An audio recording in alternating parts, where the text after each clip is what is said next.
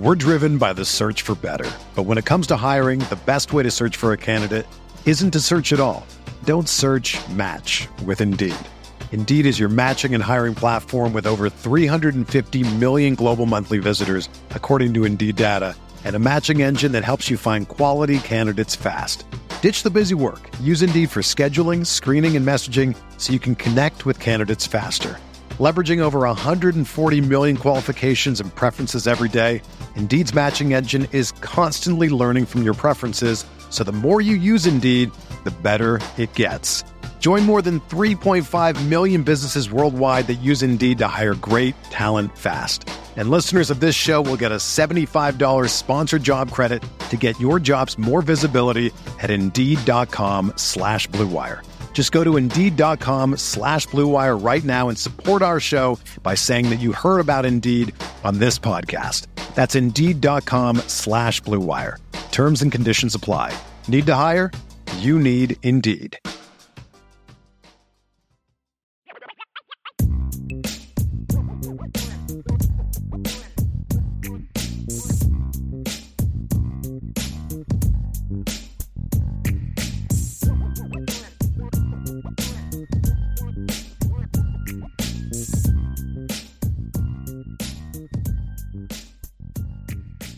Irish Guardian Knot, one to two. A lot has to happen for this to take place. These are always fun. Okay. But in the case of the Notre Dame defense, ball's out this year, and Al Golden gets an N F L defensive coordinator job. Michigan State doesn't do well again, and they opt to buy out Mel's. I'm trying to find his second part of his question. Uh-oh. I assume it's Mel Tucker's contract. Would I right. want Mel Tucker to be the D coordinator at Notre Dame? Right. No. I mean, Mel Tucker was a D coordinator for like, what, one year? I, Mel Tucker's a guy that has done some nice things, but I, I've never understood sort of the the push that some have for him. Like, what has he really done, right, to be considered like a, a great coach? I don't, I don't know the answer he to that. I'm trying to find contract. That's what he yeah, see if we can find part part two. Yeah, would Mel Tucker be a top pick to replace D C? I would certainly bring Mel Tucker in to talk to him because of his time in the N F L and with the sure. Bears and at Georgia and places like that. But would he be a top pick? Probably not. Probably not for me anyway. So I still would love to get to know what Anthony Weaver does as a coach. I just have this dream of like a former Notre Dame player coming back to be the D coordinator. And he's the only one that I know of right now. So we're driven by the search for better. But when it comes to hiring, the best way to search for a candidate isn't to search at all. Don't search, match with Indeed. Indeed is your matching and hiring platform with over three hundred fifty million global monthly visitors, according to Indeed data, and a matching engine that helps you find quality candidates fast. Ditch the busy work. Use Indeed for scheduling, screening, and messaging so you can connect with candidates faster. Leveraging over one hundred forty million qualifications and preferences every day, Indeed's matching engine is constantly learning from your preferences. So the more you use Indeed, the better it gets. Join more than three point five million businesses worldwide that use Indeed to hire great talent fast. And listeners of this show will get a seventy-five dollars sponsored job credit to get your jobs more visibility at Indeed.com slash Blue Wire. Just go to Indeed.com slash Blue Wire right now and support our show by saying that you heard about Indeed on this podcast. That's Indeed.com slash Blue Wire. Terms and conditions apply. Need to hire? You need Indeed. Rob Osgood, if you were the offensive coordinator this year, what would be your first play versus Navy? I am running it down their throat. I'm going to do some kind of run game. Where I am not, there's no R P O, there's no, it's, I want to still let people know, yeah, Remember, we've got Sam Hartman, yeah. we've got this, we've got that, but you still got to deal with seventy-six and fifty-four and fifty-two and seventy-four and whoever's at right guard and number seven. Like, I would, I would still let people know that. I would almost even want to say go twelve personnel just to kind of make people think we haven't really changed that much. Right. And then, but, but look, I just, I understand the desire you want to come out and throw the ball deep, but here's the thing. They may do something with their zero pressure looks that you end up checking out of it anyway. Right. Right. Because I don't want to go for minus two on the first play because they brought ten guys. But That would be my thing, is I would do something to allow them to say, we're, we're still going to punch you right in the face. We're still Notre Dame, right? Then I would take a shot on second down, right? Or yeah. or the second play, right? Like, so, I'm taking an early shot, but I'm yeah, I'm going right. to hammer it down your face. So remember that run, we are. Remember that running play that we saw that we were like, oh, yeah. okay. Remember that one? Yeah. If I get the right Against look, there's zero pressure. If I get the right look, I want that play. Because yeah. it sends a message. That that play well, sends a message. And that play is either going to go for minus two or fifty. Right. The, the way that they the way that they blitz, if you can get a body on a body, yeah. that yeah. that's gone. First yes. play of the game, gone. Yep. Or it's going to be minus two, and which is fine know, just, because then I'm gonna I'm gonna run I'm gonna run like a, an over route with Chris Tyree where he yeah. can outrun the defender and catch it in stride, and he's still running. So. Yeah. Yeah, I got a couple plays in my back of my head that yeah. I would like to run. So, because yep. I'm pretty sure they don't have anybody that can match up with uh, Tobias either. I can't wait till we're doing the post-game show of the Navy game, and you're like, that's what we were talking about, right? Because I don't want to be too specific and yeah. get in trouble, no, but man. I don't want you to get in trouble. I would love I to see that play, man. I would love to see that play, because I would do – like that one right there. Yeah. Yes, that's what we saw, and that's what yeah. happened. Yeah, that'd be great. Uh, let's see. Chase Talk Sports. Have you heard any news on who the early leader is for the Ohio State quarterback? And does whoever starts change the game plan defensively? Well, I don't think Ohio State started camp yet. What y'all have to remember Most teams is haven't. Yeah. Yes, correct. Week zero teams are starting this week. Notre Dame does not. Notre Dame's week one game is against Tennessee State. So Notre Dame's game against Navy is week is considered week, the week zero games. Right. So basically teams that play on August twenty-sixth, so it's Notre Dame, Navy, Jack State, U T E P, UMass, New Mexico State, San Diego State, Ohio, Hawaii, Vandy, U S C, San Jose State, Florida International, Louisiana Tech. Those are the teams that are starting early. Mm-hmm. Like uh, Ohio State won't start fall camp till next week. Right. Bama, Georgia, Clemson, they don't start fall camp till next week. So The right now, that what does that mean? The early leader for is whoever ended the spring as as Q B one, which would be Kyle McCord. Now, I fully expect the quarterback battle to rage in Columbus in fall camp. Really? I yes, I think Ch- Devin Brown will be given an opportunity to win that job, just like Kyle McCord. Somebody they want somebody to win the job. I don't think that Devin. Talking to some people that I know uh, that cover the team and some different aspects, I don't think Kyle McCord like said, "I'm the dude." Mm-hmm. Like Sam Hartman did. He was the best of the two, especially since Devin Brown got hurt at the end of spring and couldn't play in, in the last week and in the spring game. But they're not going to – I mean, that he didn't do enough, in my view, to say that's the guy, no question. He's our leader. We're going in there. Sorry, Devin, you're the backup this year. That's going to have to be something that Kyle McCord establishes in fall camp or Devin Brown establishes in fall camp. Uh, does it change how they the game plan defensively? Not really. No. Ohio State's offense is what it is. It's it's it's it is what it is. It's not going to change a whole lot. Whoever started quarterback at Ohio State is going to be a talented kid with really talented weapons running the offense that they run. I mean, he's going to get the ball to yeah. some really talented wide receivers. Right. Like that's right. you know right. right. You're going to want to pressure them, right? Sure. I mean, that's going to be the big thing. Put pressure Absolutely. on them. It doesn't matter who it is. You got to pressure them, force them into quick decisions, force them into mistakes. That's going to be the key.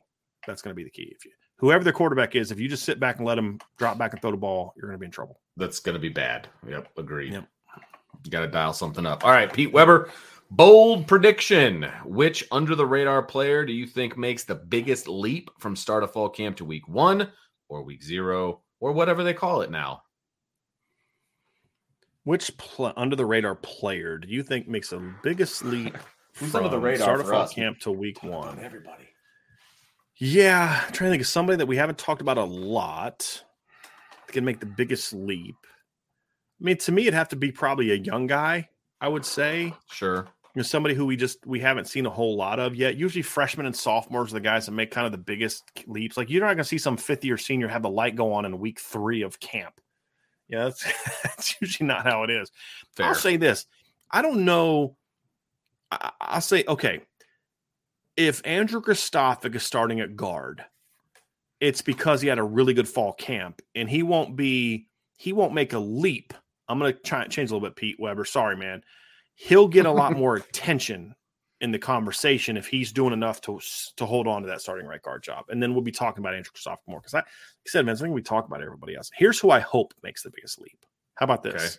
Okay. okay. I'm going to tell you who I hope makes the biggest leap. Deion Colzie. Mm, okay. We're going to do that X Factor article probably in the next week or so as we get closer to the season. I don't know that there's a bigger X Factor on the offense than Deion Colzie because there's such a wide variety of what he could be. He could sure. just basically be what he was last year, or he could be twenty eighteen Miles Boykin. I mean, and then anything in between. Right. And if if Deion, I, I'm I'm going to say it again. If Deion Colzie has the light go on, we already know who Jaden Thomas is. We know what Tobias can do. Now, Tobias has still got a lot to prove, but we know who sure. he is. We we know how they want to use Chris Tyree. We know what the running backs can do. If the light goes on for Deion and he starts getting to be like ninety, eighty to eighty-five percent of his full potential, he's going to be a pretty good football player this year and a very important part of this rotation. If it gets to like ninety, ninety-five percent of his full potential, he's a difference maker. He's an impact guy that could end up being your best receiver. He's got that kind of God-given ability. So if he makes the biggest leap from where he is right now, Vince, if he's the guy that makes the biggest leap, then he will be um, he will be really, really good. Yeah. Really, really good. I, I got one for you. I got here's an under-the-radar play. And this is super under the radar, so that's why this is a bold prediction, okay? How about Luke Talich at safety? He could. He can, do you think he could make a move like into the possibly potentially the two deep? Yeah, I mean, could he beat out the other two freshman safeties? Yeah, he could. I think he could. He could. I mean, I mean, I, it'd be hard to beat out Ben Minnick because Ben Minnick's got a whole semester on him. True, and he's a pretty good player too. That is true. That surprised me a little bit. It yeah. would it defensively would be like a Tyson. A light goes on for a Tyson Ford. A Josh Burnham, um, somebody like that. You see uh, Jaden Osbury, Drake Bowen, like one of the freshman linebackers just like, whoa, where'd this guy come from? You know what I mean? Like, this guy's challenging to play. Right. I could see something like that on defense, Vince. I could see something like that. All right. Sounds good. All right, here we go. Mike Townsend, if you were the Notre Dame offensive coordinator and had to come up with a legacy package of plays and formations from other great Notre Dame championship eras, what plays and or formations would you throw your modern spin on? I would take, I would bring back the nineteen eighties and nineties goal line backfield. Oh, the T? Yeah. Like the, yeah, the power, yep. the power. Yep. Yep. Yep. Yep. Yep. Yep. I'd have Audrick as my fullback. Yep. I'd have Jadarian Price on one side and either Jabron Payne or Jeremiah Love on the other side with double tights. And oh, that would be great. Yeah. That would be something else. That would be. Yeah. Like, I get inside the five. I'm, I'm I would totally to that. have that package if I was the offensive coordinator. Oh, yeah. Uh, I mean, I might have to slip a note to, uh, Yeah, current offensive coordinator, be like, hey, just for right. me, one time, just can you do this for me? That'd be great. Right. yeah, that would be. I'm sure he'd be receptive the, to that, but that would be That great. would be the legacy thing that I would do. Do you want to know how excited I would be? I'm sitting, I can see it now. I'm sitting next to you. It's a home game, November. They get into the red zone. They're on the goal line, inside the five-yard line. They get into a huddle. All of a sudden, we see a bunch of running backs go onto the field. Like thirty-two personnel right. runs on the field. Right. Yeah. And then and then they break the huddle and they get into that formation. I would be like, oh, oh I would start yeah. like shouting, like, oh, this is happening. Yeah. Yeah, that would be. That would be pretty cool. That would make my well, year, it, it, part of it would be like who's in the game, right? Like, I'd want right. to know who's in the game. But, yeah, sure. that would be that would probably get me pretty fired up. That would be exciting. That would get me pretty fired up. Yeah. I'd be pretty excited about this one. Mm-hmm. Matt Lee, Vincent Bryan, do you think the coaching staff could or should get freshman D B Micah Bell in on an offense for a couple of plays a game just because of his world-class speed? U S C did it in two thousand fifteen with two defensive backs. No. No. Because they have guys with big-time home run speed already on offense right. that we're running back. I mean, right. I want Micah Bell to learn that position. U S C did that with Adoree Jackson in twenty fifteen. I don't believe Adoree Jackson was a freshman on that team. But, I mean, look. Here's the thing, Matt, I get where you're coming from. I do. Man, that's an elite talent right there, boy. And that is a legit home run speed. But it's not like that's something that – I tell you what, it'd be one thing if, like, we were maybe thinking you had last year's running back room with no Chris Tyree like if he was still a receiver, but it's like Logan and Audrick, and he didn't really have a whole lot else. Or in twenty twenty, you know, if you didn't have a Chris Tyree and you had just Kyron, or, you know, maybe maybe twenty nineteen when they were really thin at running back. Remember that year, Vince, when you had Tony Jones and then it was like Kyron and yeah, you know, Jafar Armstrong got hurt in the first game of the year, and you had like right. Jameer Smith and Sebo. You're like, yeah, okay. But, man, like, who are you taking off the field in that instance? Jabron Payne, Jadarian Price, Jeremiah Love, Devin right. Ford. Like, there's just no need for that. You've got exactly. all everything you need at running back right now. So in it, you wouldn't really add a whole lot. I mean, he's faster, but it, is he really more explosive as a right. running back? Right. With what than those other guys are? I don't know that he is. Does it right? translate the way you would want it well, to? Well, I mean, he's, to have a, that big he's pretty good running back, right? Sure. But it's like, does he really bring more running back value than Jeremiah Love as a freshman? Sure. Or, or Jadarian Price or those other guys? I don't know that he does. That's my thing, Vince. Right. There are other years where this, Matt, this is, I'm all about this. I, I, I think, I, I kind of think we're in a situation where we're still understandably in a situation where we're still living in a, a world of, we haven't quite adapted to the fact that Notre Dame is loaded at running back, partly because Matt and the others haven't seen what we've seen right. in the That's spring true. And especially in fall camp.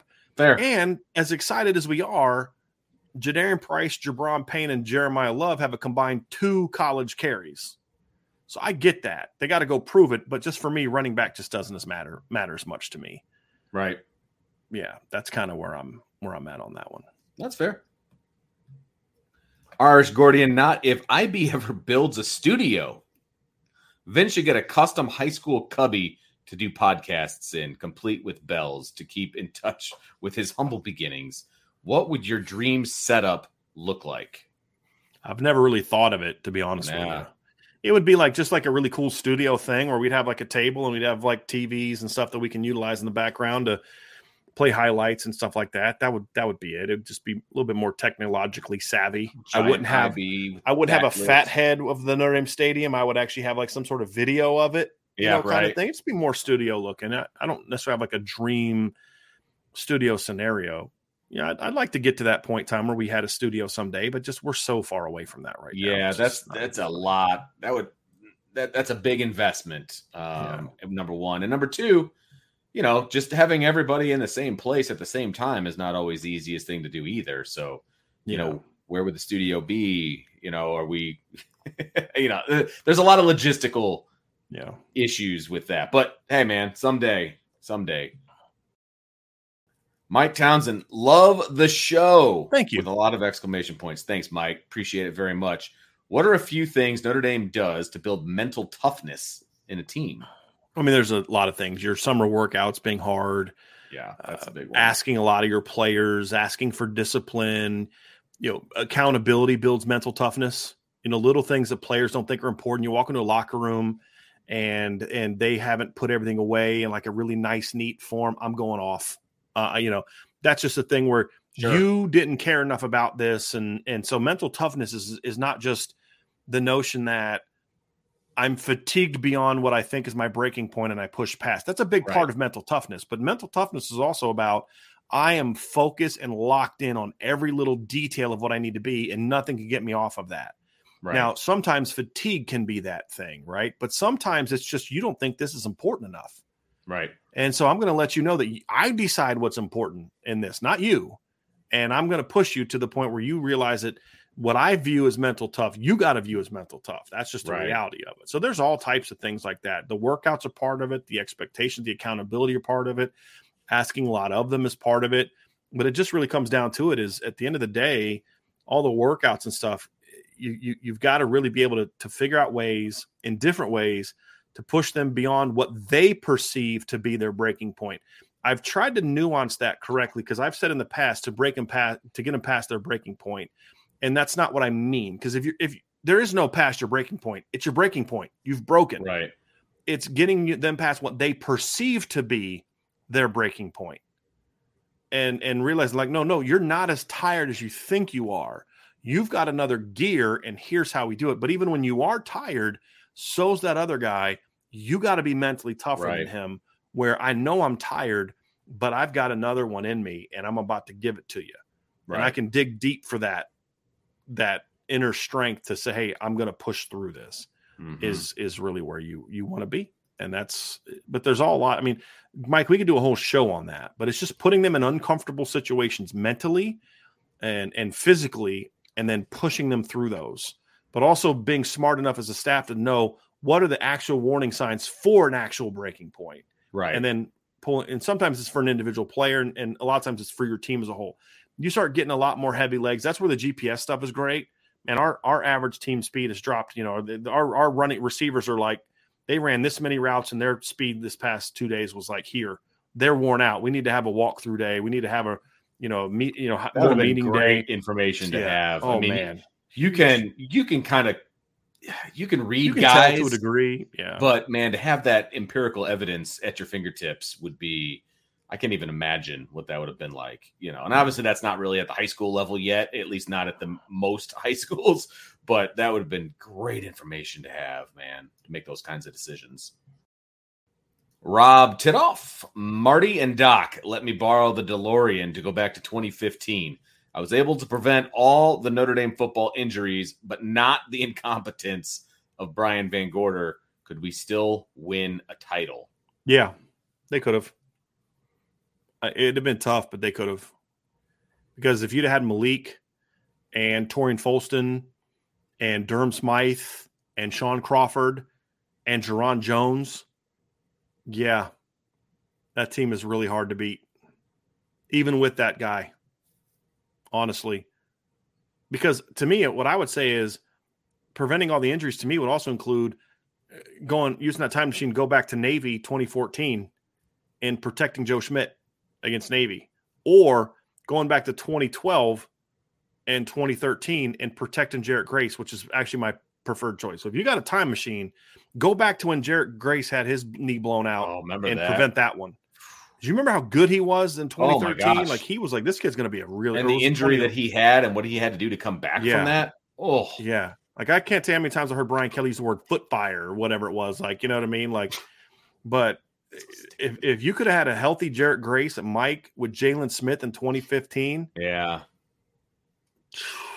Yeah. So if you're going to do injuries, do that one as well. Get the injuries in twenty fifteen that we talked about, Malik, Torian, Durham Smythe, Jerron Jones, and Sean Crawford, but also go back a little further and make sure Jarrett Grace is healthy and put him next to Manti, or not Manti, but put him next to to to Jalen. uh Jalen Smith. And I'm uh, I'm having some fun with that football team. Mm-hmm. That would be a lot of fun. Coleman Smith, jumping into recruiting, who would be your ideal two thousand twenty-five offensive line class? Oh, I mean, a lot of guys are Owen Strebig, Rowan Byrne, Josh Petty, Matty Augustine, and David Sanders would, would be my five. I mean, that's that's ideal dream class. That'd be my five. If you take David Sanders off of that, and I saw it, Owen Strebig, Josh Petty, Rowan Byrne and and um, and Matty Augustine, I'm still pretty happy with that. I'm still real happy with that. Absolutely. It's a really good class, in my opinion. Joe Medina, great to hear about the athleticism, but it doesn't mean much if Coach Golden doesn't use the weapons at his disposal. See, I think he did use the weapons as a disposal last year. I just don't think they used them. Like, th- th- they just didn't always get it.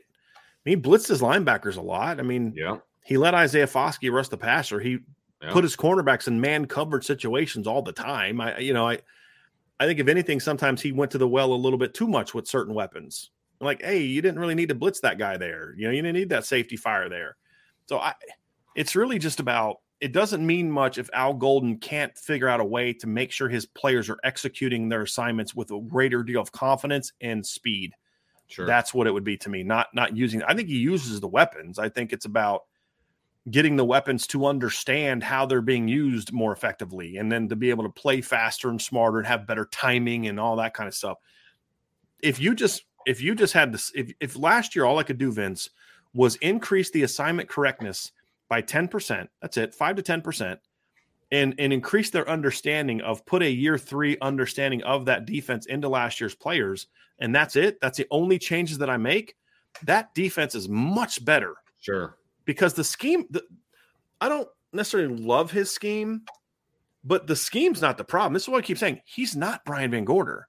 Not even close. He's a very smart coach who I thought was a little too smart last year. Like, you put a little too much on him, you know?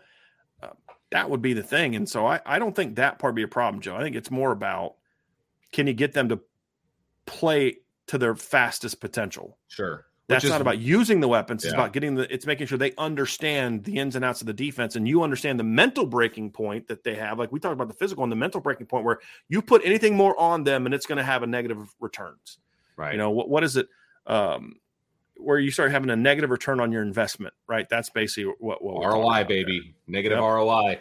Yep. Well, and that's, and that's what we're so excited about this year for year two of the defense, right? Because, you know, can they bridge that gap a little bit more in year two? I mean, that's it's the whole that's the whole thing that we're hoping for, right? And, and that at the same time, the guys that have been in the system are a year older, a year better, a year stronger, a year faster, you know, all of those different things, of course. But then this is year two of the entire defense, year two of having Al Golden be the guy that's in charge and understanding, okay, why he's calling the things that he's calling, why he's doing the things that he's doing. You know, when the guys have a more of an understanding of why they're doing certain things, then they can produce that much more. And so, yeah, I mean, it'll be it'll be good. I mean, I I, I have high expectations for year two in this defense. And I also think that Al Golden learned his lessons to learned his lesson to a degree. We're hoping. I'm hoping. We're hoping. Yes. Yeah. That that he I'm not saying he needs to simplify everything and just make it, you know, dumb it all down, but apply it to the guys that he's got on the field a little bit better as well. So right. A combination of all of those things, I do think the defense is going to take a step in the right direction. Yeah. Hey, Vince, Raymond Harton, you need to email Raymond. You need to D M Vince at, uh, at Coach D'Addario. And then Vince will tell you uh, the color shade so you can give that to your wife. That's right. So Coach D'Addario on yep. uh, Twitter. Bring there it on. Go. Okay, David Lowe, what would hurt worse for Irish fans, Buckner winning a national championship as a starter for Bama or Kelly winning a national championship? That's that's ridiculous because it's so easy, right? I mean, well, for me it'd be Kelly. I don't. I wouldn't. I would have no problem with Tyler Buckner winning a title. Me neither. I love I, Tyler Buckner. Yep. Yeah. I, as long like and I and this is the caveat for me.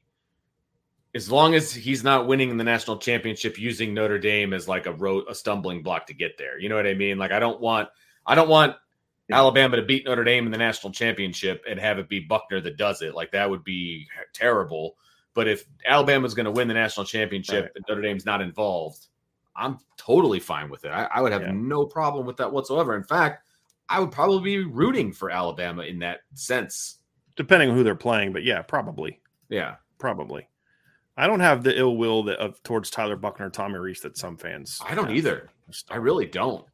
I'm I, viewed as two Notre Dame guys winning, you know, especially one. Tommy Reese graduated from Notre Dame. Tommy Reese correct. gave Notre Dame everything he had. You can like him, you can whatever. I mean, I, I get all that. I mean, uh, part of the reason I understand, like for Tommy Reese, like he's a love him or hate him kind of guy, and I, I'm kind of sympathetic to that because I feel like I'm that way.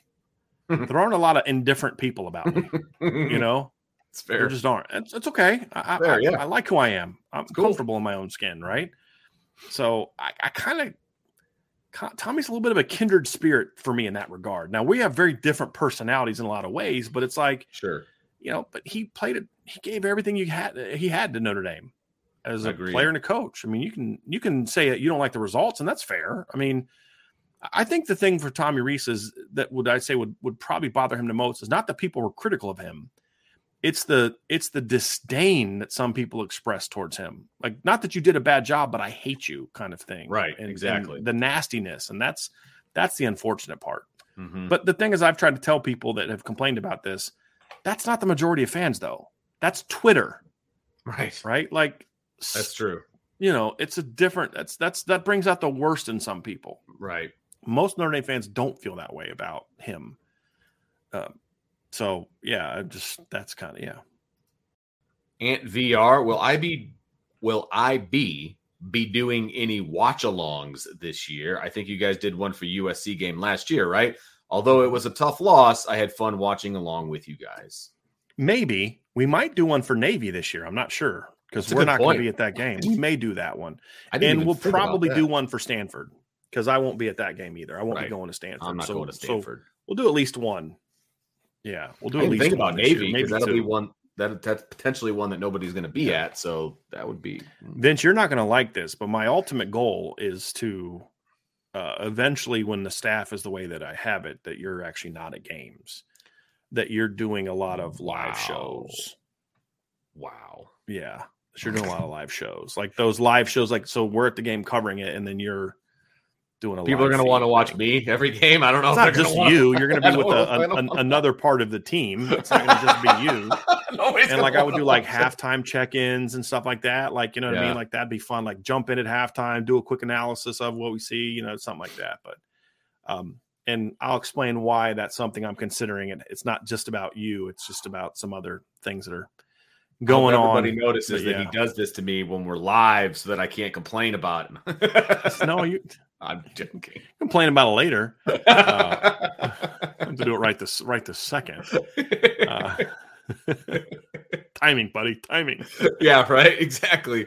Exactly. All right. From Brandon, how does Notre Dame navigate the recruitment of Bear and other quarterbacks when Deuce is clearly the number one priority, but wants to stretch his recruitment out past the Notre Dame U S C game? Don't want another Dante situation.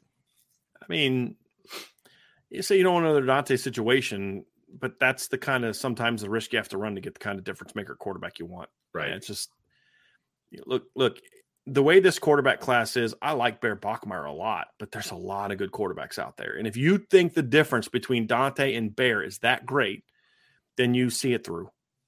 You know, like, I don't know if I want to wait for Trevor Lawrence because, you know, he's, he's, I'm not saying he's Trevor Lawrence, but you get the point, right? Like, if you think a guy is a is a big time quarterback, then you see it through.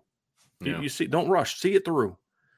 And then if you don't get him, and your offense is as good as, then flip somebody. I mean, right. It's like Notre Dame can't flip guys; other t- schools do it all the time.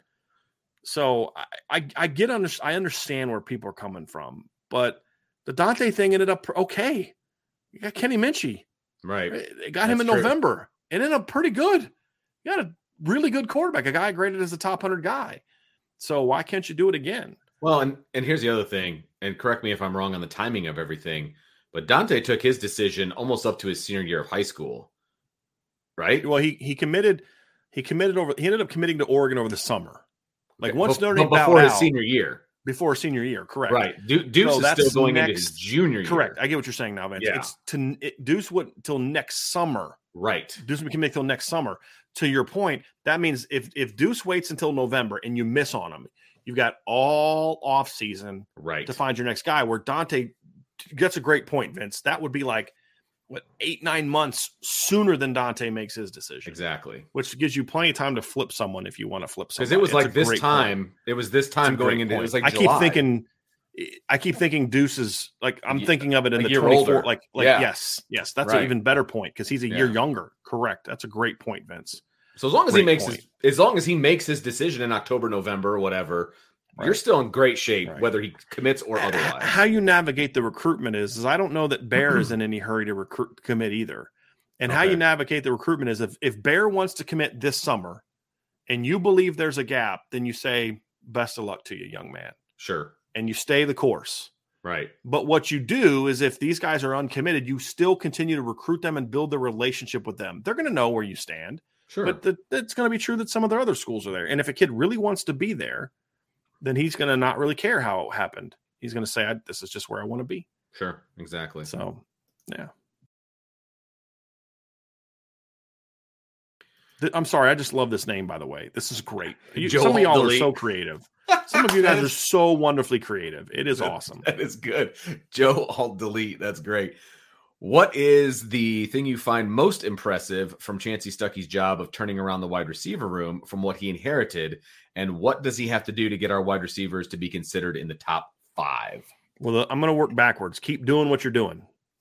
Right, keep recruiting like you're recruiting. That's the and start then of it right show there. me, show me that you're that you can develop even better. The most impressive thing that he's done has been the recruiting piece. I was actually more worried about that than the coaching piece. This guy played in the N F L for a number of years. Mm-hmm. Chancey Stuckey was around Dabo, who was a receivers coach. Remember, Dabo Swinney was a receivers coach for a long time. He knows receiver play. It's a lot easier to me to get up to speed as a coach when you have a playing background than it is as a recruiter. So that's been a bit of a surprise for me. Now, I want to see him do an even better job developing the players this year than he did last year, as he knows the players better and all that. But the, the impressive thing is just the stocking the depth chart with talent. Yes, exactly. I mean, that's the most impressive thing. And and how do you, to be a top five is just keep doing that. Mm-hmm. So you had a great receiver class in twenty-three. You've got an excellent receiver class in twenty-four. Go out next year, get Taylen Taylor, get Derek Meadows, who's one of the freakiest twenty-five receivers. Go out and get a, a Dalen McCutcheon or a Co- McCutcheon or a Cooper Perry or like some of those elite receivers that are on the board for Notre Dame. Go get those guys and just keep right. doing that year after year after year. Yep. That's how you become a top five group. Uh, the reason that Brian Hartline became a, considered a top coach is let's not pretend like Ohio State wasn't producing good receivers before he got there. Right. But it was it was you're developing these kids at a high level as a coach, but you're also recruiting high level players because Garrett Wilson was a five star. He turned him into a first round pick. Chris Olave was a three star. He turned him into a first round pick. Jackson Smith and Jigba, Marvin Harrison, five stars. Right. But it was began with turning some guys that weren't five stars into that. And that what's is what led to getting Garrett Wilson and then even further developing Olave, which then helps you continue to go down that process. Recruit really talented players, whatever their yeah. ranking is, and then develop the heck out of them. That that's how you that's how you get there. That's exactly mm-hmm. how you get there. James O'Reilly, who's your favorite player from college, any school that just didn't pan out in the N F L? For me, it's Marcus Lattimore. Would have loved for him to stay healthy. He was different. Yeah.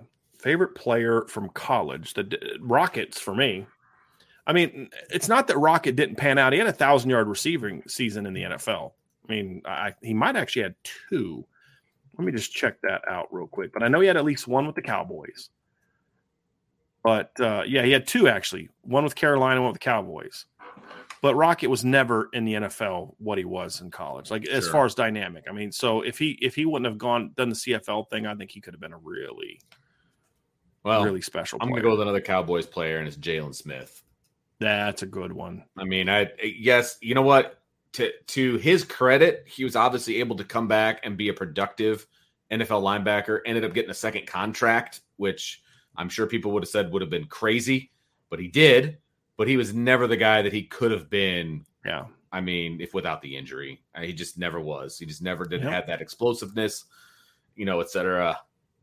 By far, he was my favorite player when he was here. And I would have, I was so excited to see him go top five in the N F L draft, you know, before that injury. Yep. Just another That's a good reason one. To hate Ohio State. Michael Floyd's another one for me.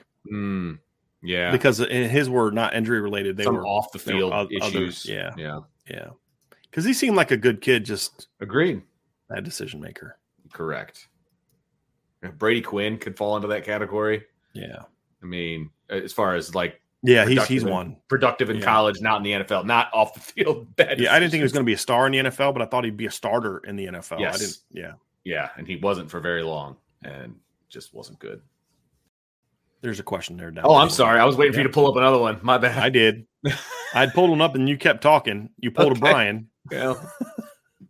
Learn from the best. All right, Pete Weber, how did you guys come up about building and designing the brand I B, the name, the logo, the phrases, the mission statement, et cetera? Oh, he's digging deep here. How did you guys come up with the building and designing of the brand? Well, my wife did a lot of that. So right. my wife actually came up with the name Irish Breakdown because we were trying to think of, so we had Irish Maven was the name of the site we started because that was what was decided with S I. And we were going to, that's when we started to build our own independent brand. And we were thinking like, what are we going to come up with? You know, what do we want to do? And my wife's like, well, you break down a lot of film and stuff, right? And you really break things down different than everybody else. So yeah, she goes, Irish Breakdown. This is like, yep. I mean, it was just like a no brainer. As soon as you heard it, you're like, yep, that's it. There was no more discussion. That was it. And then my wife's a graphic designer, and that's what her company does and all that kind of stuff. And so she created the logo as well. The early logo, I didn't like the first logo. It was like an I B and then like the little shamrock to the side. Remember that picture you sent to me? I, I didn't was just like going to say, logo. I couldn't even remember. Yeah. I didn't even remember that logo. Yeah. But then she did this and, you know, and, and all that kind of stuff. So, I mean, I had some input on like what I like, the kind of lettering I like. Like I like the college lettering on the gap closers. That's just kind of what I like. And yeah. It's got to fit my personality a little bit, you know, but my wife did a lot of that. So like she redesigned the shamrock and made it kind of a unique shamrock. So it's not like the Notre Dame shamrock. It's a different one, all that kind of stuff. So a lot of that was just us talking through stuff, mm-hmm. you know, and like, who are we? What do we want to be? We, the mission statement is, is, is we don't really have a, an official mission statement per se. But it's just about who we are. It's who I am. It, this company is going to represent who I am. If you're going to be here, you're going to work hard. You're going to be passionate about what you do. You're going to be honest. You know, uh, being a person of character is more important than being a being productive. You know, and we're all sinful. We all make mistakes. We all have bad days. We all treat people in ways we wish, boy, I wish I wouldn't have talked to that person that way, or I wish I could change that or whatever. But, you know, having a caring spirit about your other people around you, and and those are things that I care about. But it's just, That's it's more of a standard than a mission statement. Like, we don't have an official mission, mission statement. But a lot of the other stuff, like gap closers, was just like we kept talking about it, and right. it just it kind of came. You know, let yeah. it play out. We just kept talking about it, like, guys, let it play out, and it just kind of came. So it so those are all natural, organic things. Like, we didn't sit around like, what are some cool phrases we can come up yeah. with, right? I like that stuff to be organic. Vince. Like Ivy Nation, that be yeah. kinda, that was organic. You guys started that. Yeah. You guys started calling yourselves that, and yeah. that's where the idea came from. And I think yeah. T Guns and those guys just started calling themselves like, "Hey, Ivy Nation," and it's like, "Hey, that, that fits." Yep. So now it's on a shirt. It came from that sense of community that we had. Yeah. In, in a lot of these different instances, Vince, and it's one of the things I love about what we're doing. To be honest yep. with you. Me too. Zach Martin, what was your personal, your best personal sports moment? I know Vince's was a hard block during a triple option. What was your best personal sports moment? I kind of explained that one earlier. Was yeah. as far as for me personally, we talked about those as a. I, I, so I want to do one as a fan. My my biggest personal sports moment as a fan was when the Broncos won the Super Bowl in nineteen ninety-seven. Because you got to remember, when I was a little kid, like, I watched Larry Bird win two titles. I didn't really remember his first one. I remembered the one where they beat the Lakers in eighty-four and then this, this, the Rockets in eighty-six. Like, as a young child, I saw Larry Bird win. The Reds won a World Series when I was twelve. I had to watch John Elway get destroyed in three Super Bowls and get all the stuff about him. And so I was a freshman in college mm-hmm. at Methodist when John Elway won that Super Bowl. And that was, for me, just as a sports fan, like, Notre Dame won a title in eighty-eight. I was ten, right? I experienced a lot of, I was a Michigan basketball fan as a kid. They won a title when I was ten, you know I mean? So it getting that John Elway, when I was a freshman in college, getting that Super Bowl ring was probably the, the, the best personal sports moment for me. Uh, you close, rivaled only by winning it a year later against Dan Reeves to end his career. Like, that's mm-hmm. number two. It's one A, one B. But th- those are, as a fan, those are the ones for me. For as a fan, for me, it, it, it's a no brainer because Cubs. It's the Cubs winning the yeah. World Series in twenty sixteen. I knew it. I knew no, it. Yeah. Like, I literally have a video. See, here's like, the thing, Vince. This is what God did to you. You can't have the Cubs win a World Series and watch a good Notre Dame team. You can't have both. So you had to sacrifice that Notre Dame season to get yourself right. a, a, a World Series with the Cubs. And was it worth it? Man, uh, yes. That year, it was one hundred percent worth it. Yes, it was. I will not, and I got to share it with my kid, my my son, which I was unbelievable. I got to share it with my father-in-law. We went to game one of the World Series in Cleveland, and then I watched him win it with my son on the couch, you know, watching T V down here in the basement, and uh, never forget it. For the, I mean, that was by far the best ever for me as a fan. Yeah. Now it could be trumped if Notre Dame ever, you know, come on. Yes. Now because here. Notre Dame has had to, you've had to wait so long yes. for that title because you were yes. young when they won in eighty-eight. Seven. You were, yeah. I was seven. Yeah. Yeah. Uh, Vince, uh, I would like to hear from all of you what your guys's were. Yeah. That'd be something I'd love to hear. And then Jason Smith is correct. Uh, B D's wife is who we owe a lot of the adulation. one hundred percent correct on that. I mean, no Vince, doubt. You know everything that Angela's done to be a part of what we do. I've never shied away from giving my wife credit. She built the message board we use. She yep. designed the logo. She's the one that came up with Irish Breakdown. And that's, I mean, that's kind of one of the many reasons I love her. She's my partner, right? I mean, she's she's invested, even though she has her own company and her own business, she's invested in the success of this place. Yep. And now and, she's um, the official photographer. That's exactly right. All the photos that are from Irish yeah. Breakdown, she's there shooting those games. I mean, right. so I am very blessed to have her as my wife. There's no, and my partner. I mean, not even just my wife and all that, but just, I, I you know, I've, I've always subscribed because I saw it growing up with my mom and dad. Behind every great man is a, is a, you know, great woman. I, I really believe a wife can be the greatest asset to success for a husband. You know, is, is, is if your wife has your back and she encourages you and supports you, supports you and all those kind of things, man, there's it's hard to it's hard to lose at that point right. in time. I, I I would have a, I, I wouldn't be where I am right now if, if not for the encouragement. I mean, as a child growing up, my parents. But as far as this particular business, if I wasn't married to Angela, I don't know, I probably would have signed with some company, like a, because I wouldn't have, I wouldn't know, kind of, I wouldn't have access to all the things we did. You know, being her willing, being willing to take the big risk of the guaranteed salary with benefits yeah. and all that that I had at the previous place, to make the decision to go out on our own and risky, and and during COVID, it's like, hey, stay, see it through, see it through, we'll be okay, see it through. Uh, you know, huge blessing. Yeah. You know, and um, you know, Vince, you you know uh, even more than what we've shared about the things that that Aunt, how Angela's helped us a lot. Of just talking through tough times, oh, yeah. ideas. Absolutely. All that kind of stuff. Been a huge asset. Huge asset. Good morning, Irish, with the super chat. Thank you very much. To follow up on Pete Weber's question uh, about Colzie, as a head coach, offensive coordinator, or a position coach, how would you try to get the most out of him? I mean, this is honestly at this point in time, it's just sitting down with Deion and saying, hey, look, it's as simple as this. You got a chance to be special. Yep. But you got to want it. And and and I'm going to push you and encourage you and coach you, but it, this is about, you've got to decide today, I want to be great today. And then when you wake up tomorrow, you got to decide that day that I want to be great today. And right. then all that day, you you the work that I, this is the work I'm telling you you need to do to be great. This is the mindset you got to have. At some point in time, coaches can only take a player so far. Mm-hmm. Deion's got to decide, I want to be a great player. That matters to me or not. I, you know what? I'm just I'm good with the role I have now. That's okay. And you understand that, and you don't punish him for it. You just you, then you use him in that role. But if you want to get him to be great, it's just about finding the.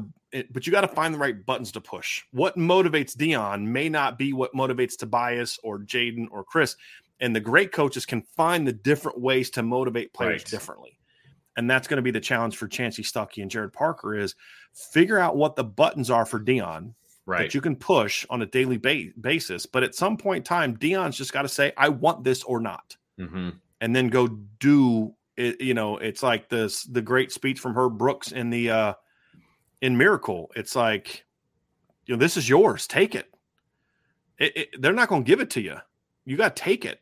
You got to, you got to want it and, and take it. And um, that's a that's what a great coach's superpower is, is being able to figure out what, what what buttons you can push for each individual kid to get them to the to meet their ceiling. That is not an easy thing to do, and the great coaches can do it. I'm telling you, that's what separates the great coaches from the good coaches. It's not drills they run and, and things like that. It's how can you get the most out of your players, man. That is a that's a superpower. I'm telling you. That's not an easy yeah. thing to do. It is. And that's one of the things that players, you don't hear former Notre Dame players talk about, oh man, Lou Holtz was so smart and scheming. And he was, but that's not what they talk about. It was the ways that he motivated yes, them. one hundred percent. And sometimes in ways at the time they felt like, this isn't cool. But then mm-hmm. you're like, oh, I get it now. Right. Like Jerome Bettis tells that great story of like, you know, how he calls Jerome Bettis out in front of the whole team. And then he like drives by him in a golf cart and he's like, you know, says something to him. And Jerome's like, oh, I got what he was doing then. Mm-hmm. You know, and, and, uh, you know, that's what made him great. Yep, exactly. Mark E. Stewart, thank you so much for the super chat. What's the biggest challenge or obstacle to a true freshman starting right away? There, there's two, one internal, one external. The internal one is how quickly can you pick up the scheme enough to go be able to play confidently and play fast. That's the internal one. The external one is the depth chart in front of you. I don't care how good you are as a freshman quarterback. If you are backing up Caleb Williams, the only thing keeping you off the field is his health, because you're not beating him out. It's just right. there's no quarterback good enough as a freshman. If Trevor Lawrence went to U S C in twenty twenty-three as a true freshman, he is not starting at U S C over junior Caleb Evans, who is a reigning Heisman Trophy winner. He might start over – he he would start over freshman Caleb Williams if they right. were both freshmen. Right. But freshman Trevor Lawrence is not starting over junior Caleb Williams, right? Correct. So that's the external part that you can't control. If you're the, if you're a, the next great left tackle at Notre Dame, I don't care how good you are as a freshman – you're not starting over Joe Alt. Right. It's not. But you know, freshman just, Joe Alt's not starting over. No. Yeah, that's uh, a good point. Yes. Reigning All-American, yes. you know, Joe yeah. Alt as a junior. Freshman Aaron Taylor's not starting over right. junior Joe Alt. Exactly. Correct. Freshman Quentin Nelson's not starting over right. freshman uh, junior Joe Alt. Exactly. Right. Exactly. That's a good question, Mark. It's it, it and is. sometimes it's it's for certain positions it can be a little different. Like so for Joe right. Otting, it's it's he needs twenty-five more pounds and a year of strength, and you know, skill players, it's more the internal, it's the it's the scheme thing. Right. Sometimes for linemen, it can be you're just not big and strong enough yet to play at this level. And so it, it can vary from player to player, but generally speaking, those are the, the two big ones that kind of apply to everybody. Raymond Harton, thank you so much for the super sticker. And, oh, there we go. Here's a question. Sorry if it's been asked, but who would you guys compare Owen Strebig to? Uh, he is one of my favorite twenty-five linemen. I mean, I'd probably compare him to pick an offensive tackle that Wisconsin had over the years. Mm. You know what I mean? Like, to me, that that would be one that I would kind of look at. What was the one guy they had? And he's actually probably bigger than that. That Ryan Ramczak or whatever his name is. Remember that big old joker they had back in the day at Wisconsin did? He'd be a similarity. He'd be one that I'd maybe compare him to. But he's um, I mean, but he's two inches taller than than that guy was. He's already like six eight already. Jeez. He's just a massive, massive human. As a as going into his junior year, he's six eight. Correct. Oh my yeah. gosh. That's yeah. unbelievable. The only concern I have is obviously, you know, some real tall guys can develop bad knees, but then also sure.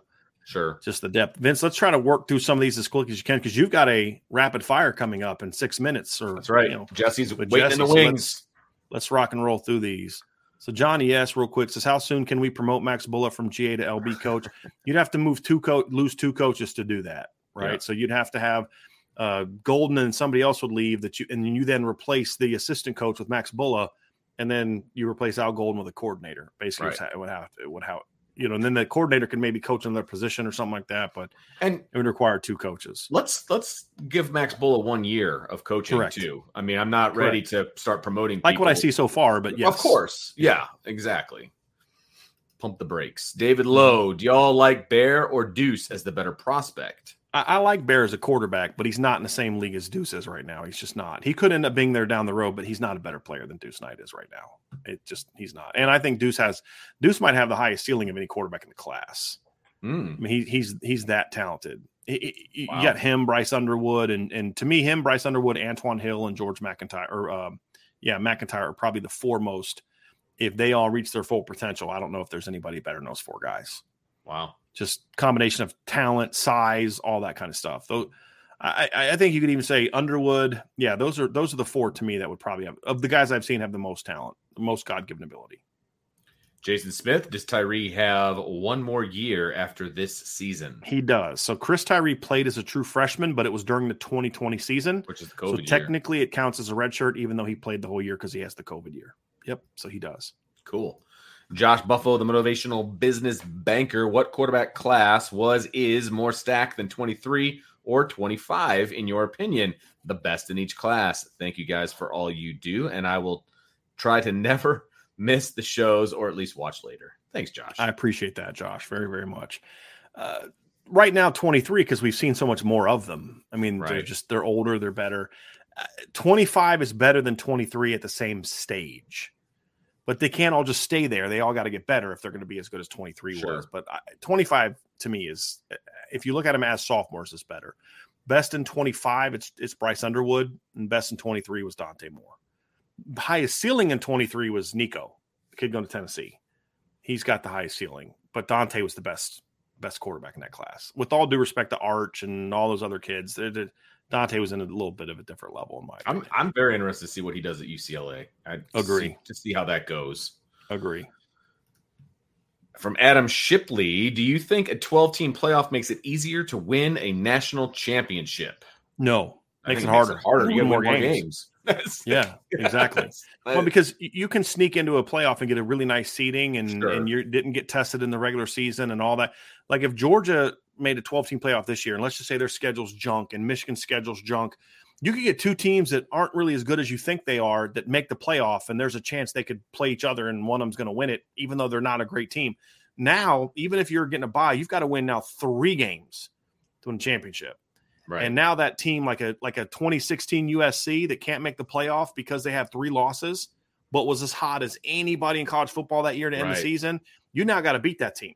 Right, exactly. Whereas now you don't you don't have to play that team. That dangerous twenty eighteen Ohio State team that just had that one bad night at Purdue, that one bad night, they would have been, maybe been able to make some noise in the playoff sure. that year. I mean, there's been sure. teams like that. You know, Georgia had a really good two-loss team in nineteen that was pretty good that might have been able to do some damage in the playoff had they got in there. So you, that twenty seventeen Notre Dame team, if they could have righted the ship in between the end of the season and the, and the postseason, that team would have been dangerous in the postseason. If they still had something it, to play for specifically, yeah, that might have that's been the a great case. point. Maybe you they know? play Stanford a little different if right. it's a twelve-team play. That's a great point, Vince. Yeah. So, yeah, it's harder because that hot team that maybe dropped a yeah. couple early gets in now, and you got to beat them now. Right. And so yeah. it makes it a little bit a little bit tougher, in my opinion. Irish Mills five four zero. Brian, I know traveling comes into play for you, but thoughts on a Friday night, day before game show with T O with Toy with, with Vince, Ryan, Sean, and Sean. I mean, we might do some stuff like that, like a Friday night thing before the first game or something. I have to think about that, Irish Mills. Yeah. But it's, honestly, I'm leaning towards it not because we do shows every day. I have so much work. Friday night's one of the few nights I have to just kind of relax. Well, maybe yeah. go see a high school football game. Vince can't do it because you've got to always be at the high school football games as part of yep. your job. Uh, you know, I just, it's one of the few times I, I like, that's why I didn't do the kickoff show last year. It's because right. I just, that's my right. morning to get up and have breakfast with my wife, which I can't right. really do all week. And, you. you know, and so I'm trying to balance some of those, those things as well. So and Friday, I'm already yeah, Friday burned out bad enough. for me because yeah. I want to go watch my right. kid play and uh, do his thing on Friday. I'll night. say this. Eventually my goal is to have a staff that does a lot of the, the writing work. And right. I start doing more of this stuff, which would then allow me to do more shows on this channel, C F B Nation, and all that stuff. That's the ultimate goal we're working towards. And then yep. there might be a Friday night show. But honestly, if I was going to do something Friday night, I'd rather just do a get-together with all the I B people that are yeah. in town for a game. I'd rather yeah. do something like that than to That's a good do call. another show. It costs me money as opposed to making me money, but you know what? It'd be a lot more fun. Right. You I'm know? stealing you for the fir- for one of those Fridays. I though. know. I know. It's all you. good. I'm coming. I got you. I'm, I'm go with I got to keep reminding you. All right. Please, Ray, well, you can remind me all you want. If you don't remind me the day before the game, I'm not. I know, right? I, I get it. I get it. Ray Holcraft, not much, if any, does Notre Dame prepare for Ohio State during the first month of practice? In prep for Navy, do they also put in some game planning for Ohio State? That's game four. I doubt it. It's yeah. game five. Five. Game five. Yeah. yeah I highly no. doubt it. No, I highly doubt it. Look, I think the, the only, I'd say the only team that you're going to be doing extra work for right now beyond Navy is probably N C State. That'd be right. the only one that I would think of.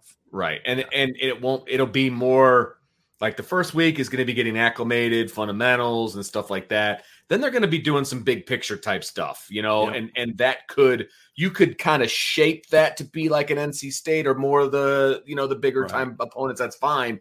Right. But then when you get into specific game plan, you, you can't look five weeks in advance. That that's a recipe for disaster, in yeah, my opinion. Agree.